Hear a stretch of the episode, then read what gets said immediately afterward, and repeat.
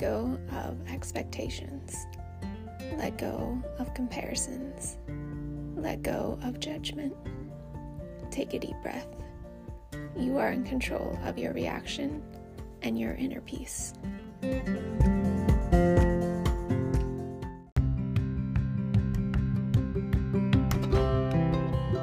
Today's episode is about tracking numbers.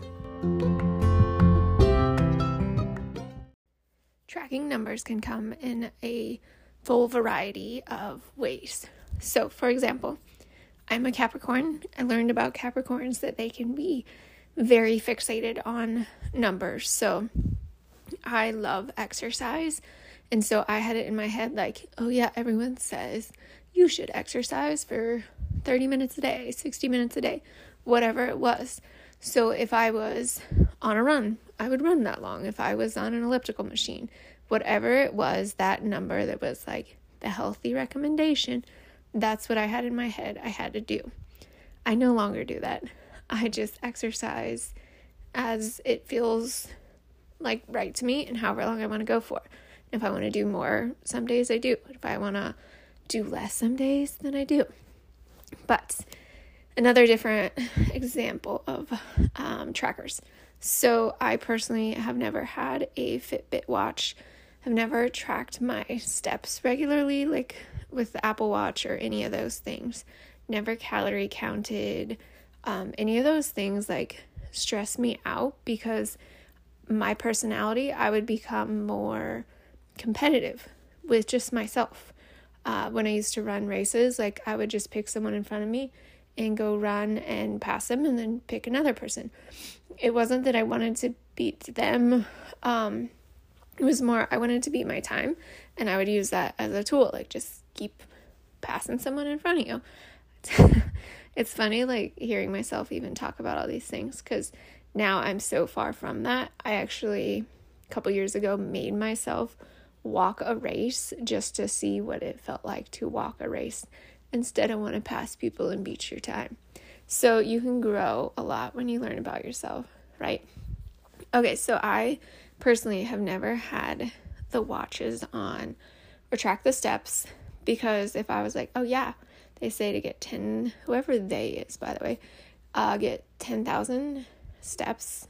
So then if I got 10,000 steps today, tomorrow I'd want to get more and then more until all I could do is like make sure I'm stepping and getting more steps. So I beat yesterday's. So that's why I don't track those kind of numbers. But it is a great tool for some people. And that's where it's really important to know yourself. Know what's best for you, because if you need that tracking device of some sort to motivate you to be active every day or to reach your goal or take the next step towards your goal, absolutely use it as a great tool. If you're feeling like overwhelmed and stressed out by it and it's like controlling too much of your mind, maybe it's not the right thing for you. So I'm saying all of this because this year I started tracking two things, more just out of curiosity. So I think that's another way to use these tools is being curious. Like when we went to Disney and Universal, I was curious how many steps, how many miles we were going to naturally walk that day. So I used those step counter things on my phone while I was there. Have I ever done it since? One time when we went down to the National Mall and we're walking all the monuments, again, I was curious, how many steps, how many miles do you walk during that time? So when you're curious, it's a great, great tool. I'm currently, I don't have like a set goal in mind of starting January 1st to the end of the year, how many miles I want to bike on my spin bike. I'm just curious how many I do just out of my normal routine. So if you've been following my Instagram stories and see me post about that, that's why. I'm curious, how many miles do I bike in a year? Second thing I'm curious about, the 1,000 hours outside movement. I love all the things and how it's motivated so many families to get outside and enjoy that time together. And I honestly have never tracked it until this year because it was another one of those things like, I don't really want to have to keep track of this, and it just felt like it was going to be more like a chore than like an enjoyment. But this year, I was curious. We spent a lot of time outside, and I'm like, you know, I want to do it this year and see if I, like, if we do 1,000 hours, if we do more than that. So I'm using both of those tracking devices out of curiosity. Will I do them next year?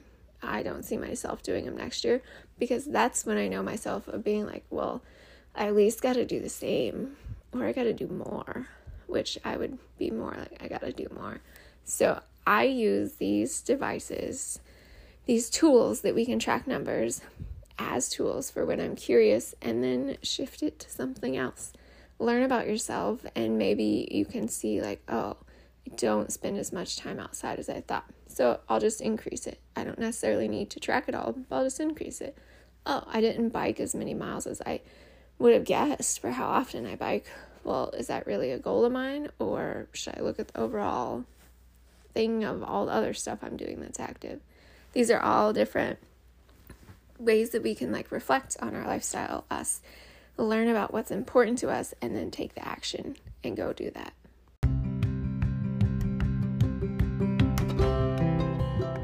If you need a tracking device to help inspire you, use it. If you feel like you're being controlled by whatever tracking device you are currently using, I'm giving you permission right now to stop.